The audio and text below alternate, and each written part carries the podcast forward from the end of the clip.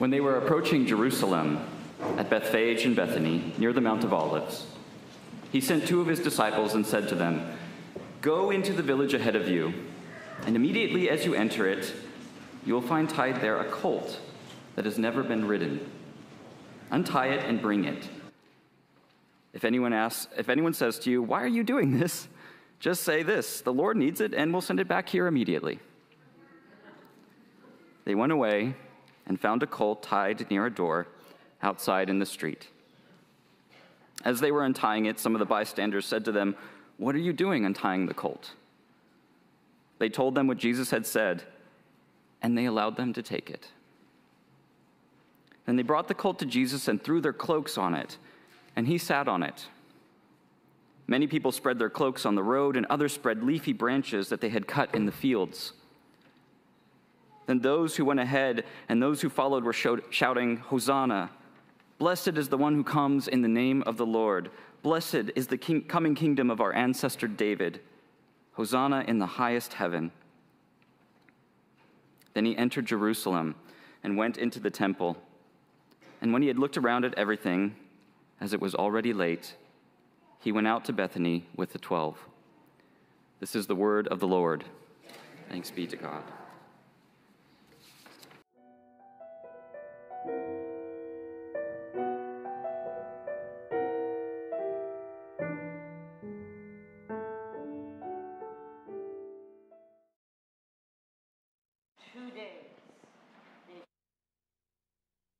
Sorry, let me start this again. Friends, we're so happy to be with you both in the church and at home. It was now two days before the Passover and the Feast of the Unleavened Bread, and the chief priests and the scribes were seeking how to arrest Jesus by stealth and kill him, for they said, And while Jesus was at Bethany in the house of Simon the leper, as he sat at table, a woman came with an alabaster flask of ointment of pure nard, very costly, and she broke the flask, poured it over his head. But there were some who said to themselves indignantly, Why was the ointment thus wasted? For this ointment might have been sold for more than 300 denarii and given to the poor. And some reproached her. But Jesus said, Let her alone. Why do you trouble her? A beautiful thing to me. For you always have the poor with you, and whenever you will, you can do good to them. But you will not always have me. She has done what she could. She has anointed my body beforehand for burying. And truly, I say to you, wherever the gospel is preached in the whole world, what she has done will be told in memory of her. Then Judas Iscariot, who was one of the twelve, went to the chief priests in order to betray Jesus to them. And when they heard it, they were glad and promised to give him money. And Judas sought an opportunity to betray Jesus. And on the first day of the unleavened bread, when they sacrificed the Passover lamb, Jesus' disciples said to him, Where will you have us go and prepare for you to eat the Passover? And he sent two of his disciples and said to them, Go into the city, and a man carrying a jar of water will meet you. Follow him, and wherever he goes, say to the householder, The teacher says, where is my guest room, where I am to eat the Passover with my disciples? And he will show you a large upper room, furnished and ready. There, prepare for us. And the disciples set out. They went to the city and found it as he had told them, and prepared the Passover.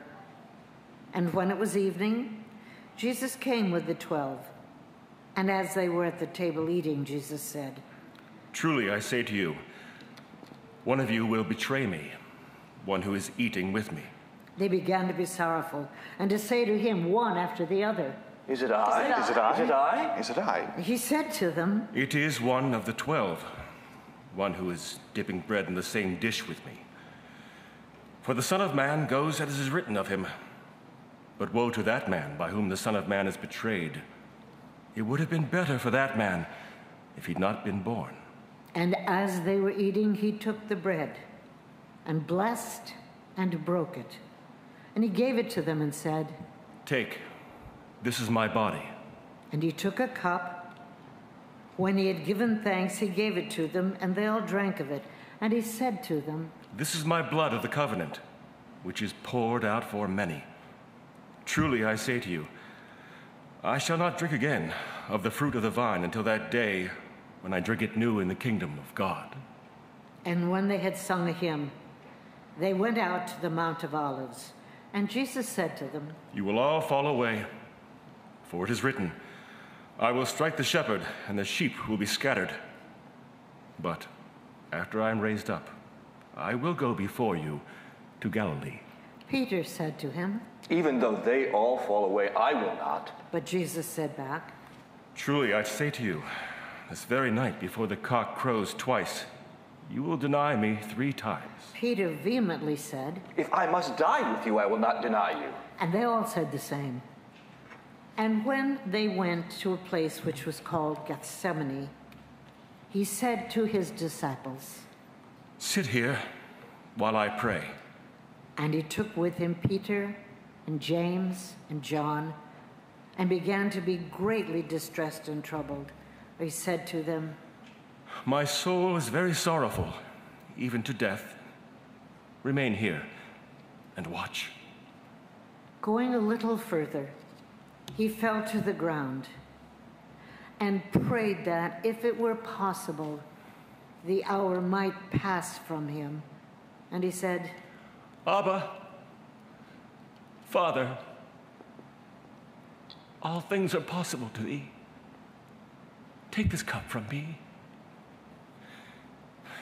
Yet, not what I will, but what thou wilt. And he came, he found the disciples sleeping. He said to Peter, Simon, are you asleep? Could you not watch one hour? Watch and pray that you may not enter into temptation. The spirit indeed is willing, but the flesh is weak. And again he went away and prayed, saying the same words. And again he came and found them sleeping, for their eyes were very heavy, and they did not know what to answer him. And he came a third time and he said to them, Are you still sleeping and taking your rest? It is enough. The hour has come. The Son of Man is betrayed into the hands of sinners. Rise. Let us be going. See, my betrayer is at hand. And immediately, while he was speaking, Judas came, one of the twelve, and with him a crowd with swords and clubs from the chief priests and the scribes and the elders. Now, the betrayer had given them a sign, saying, The one I shall kiss is the man. Seize him and lead him away under guard. And when Jesus came, Judas sent up to him at once and said, Master. and he kissed him. And they laid hands on Jesus and seized him. But one of those who stood by drew his sword and struck the slave of the high priest and cut off his ear. And Jesus said to him, Have you come out as against a robber with swords and clubs to capture me? Day after day I was with you in the temple teaching. You did not seize me. But let the scriptures be fulfilled. And they all forsook him and fled. They led Jesus to the high priest, and all the chief priests and the elders and the scribes were assembled. Peter had followed him at a distance, right into the courtyard of the high priest. He was sitting with the guards and warming himself at the fire. Now, the chief priests and the whole council sought testimony against Jesus to put him to death, but they found none, for many bore false witness against him, and their witness did not agree. Some stood up and bore false witness against him, saying, We heard him say, I will destroy this temple that is made with hands, and in three days I will build another, not made with hands. Yet not even so did their testimony agree. And the high priest stood up in the midst and asked Jesus, Have you no answer to make? What is it that these men testify against you? But Jesus was silent and made no answer. Again, the high priest asked him, Are you the Christ, the Son of the Blessed? Jesus said, I am. And you will see the Son of Man seated at the right hand of power and coming with the clouds of heaven. And the high priest tore his garments and said, Why do we still need witnesses? You have heard his blasphemy. What is your decision? And they all condemned him as deserving death. And some began to spit at him, and cover his face, and to strike him, saying to him, Prophesy. Prophesy. Prophesy. Prophesy. And the guards received him with blows. And as Peter was below in the courtyard, one of the maids of the high priest came, and seeing Peter warming himself, she looked at him and said, You also were with the Nazarene, Jesus. But he denied it, saying, I neither know nor understand what you mean. And he went out into the gateway, and the maid saw him and began to say to the bystanders, This man is one of them. But again he denied it. And after a little while, again the bystanders said to Peter, Certainly you are one of them, for you are a Galilean. But he began to invoke a curse on himself and to answer, I do not know this man of whom you speak. And immediately the cock crowed a second time. And Peter remembered how Jesus had said to him, Before the cock crows twice, you will deny me three times. And Peter broke down and wept. As soon as it was morning, the chief priests, with the elders and scribes and the whole council, held a consultation. They bound Jesus and led him away and delivered him to Pilate. And Pilate asked him, Are you the king of the Jews? And he answered him, You have said so. And the chief priests accused him of many things. And Pilate again asked him, Have you no answer to make? See how many charges they bring against you. But Jesus made no further answer, so that Pilate wondered. Now, at the feast, Pilate used to release for them one prisoner for whom they asked. And among the rebels in prison who'd committed murder in the insurrection, there was a man called Barabbas. And the crowd came up and began to ask Pilate to do as he was wont to do for them. And he answered them, Do you want me to release for you the king of the Jews? For he perceived that it was out of envy that the chief priests had delivered him up. But the chief priests stirred up the crowd to have him release for them Barabbas and said, and Pilate again said to them, Then what shall I do with the man whom you call the king of the Jews? And they cried out again, Crucify him! Crucify him! So Pilate, wishing to satisfy the crowd, released for them Barabbas. And having scourged Jesus, he delivered him to be crucified. And the soldiers led him away inside the palace, that is the praetorium, and they called together the whole battalion. And they clothed him in a purple cloak, and plaiting a crown of thorns, they put it on him.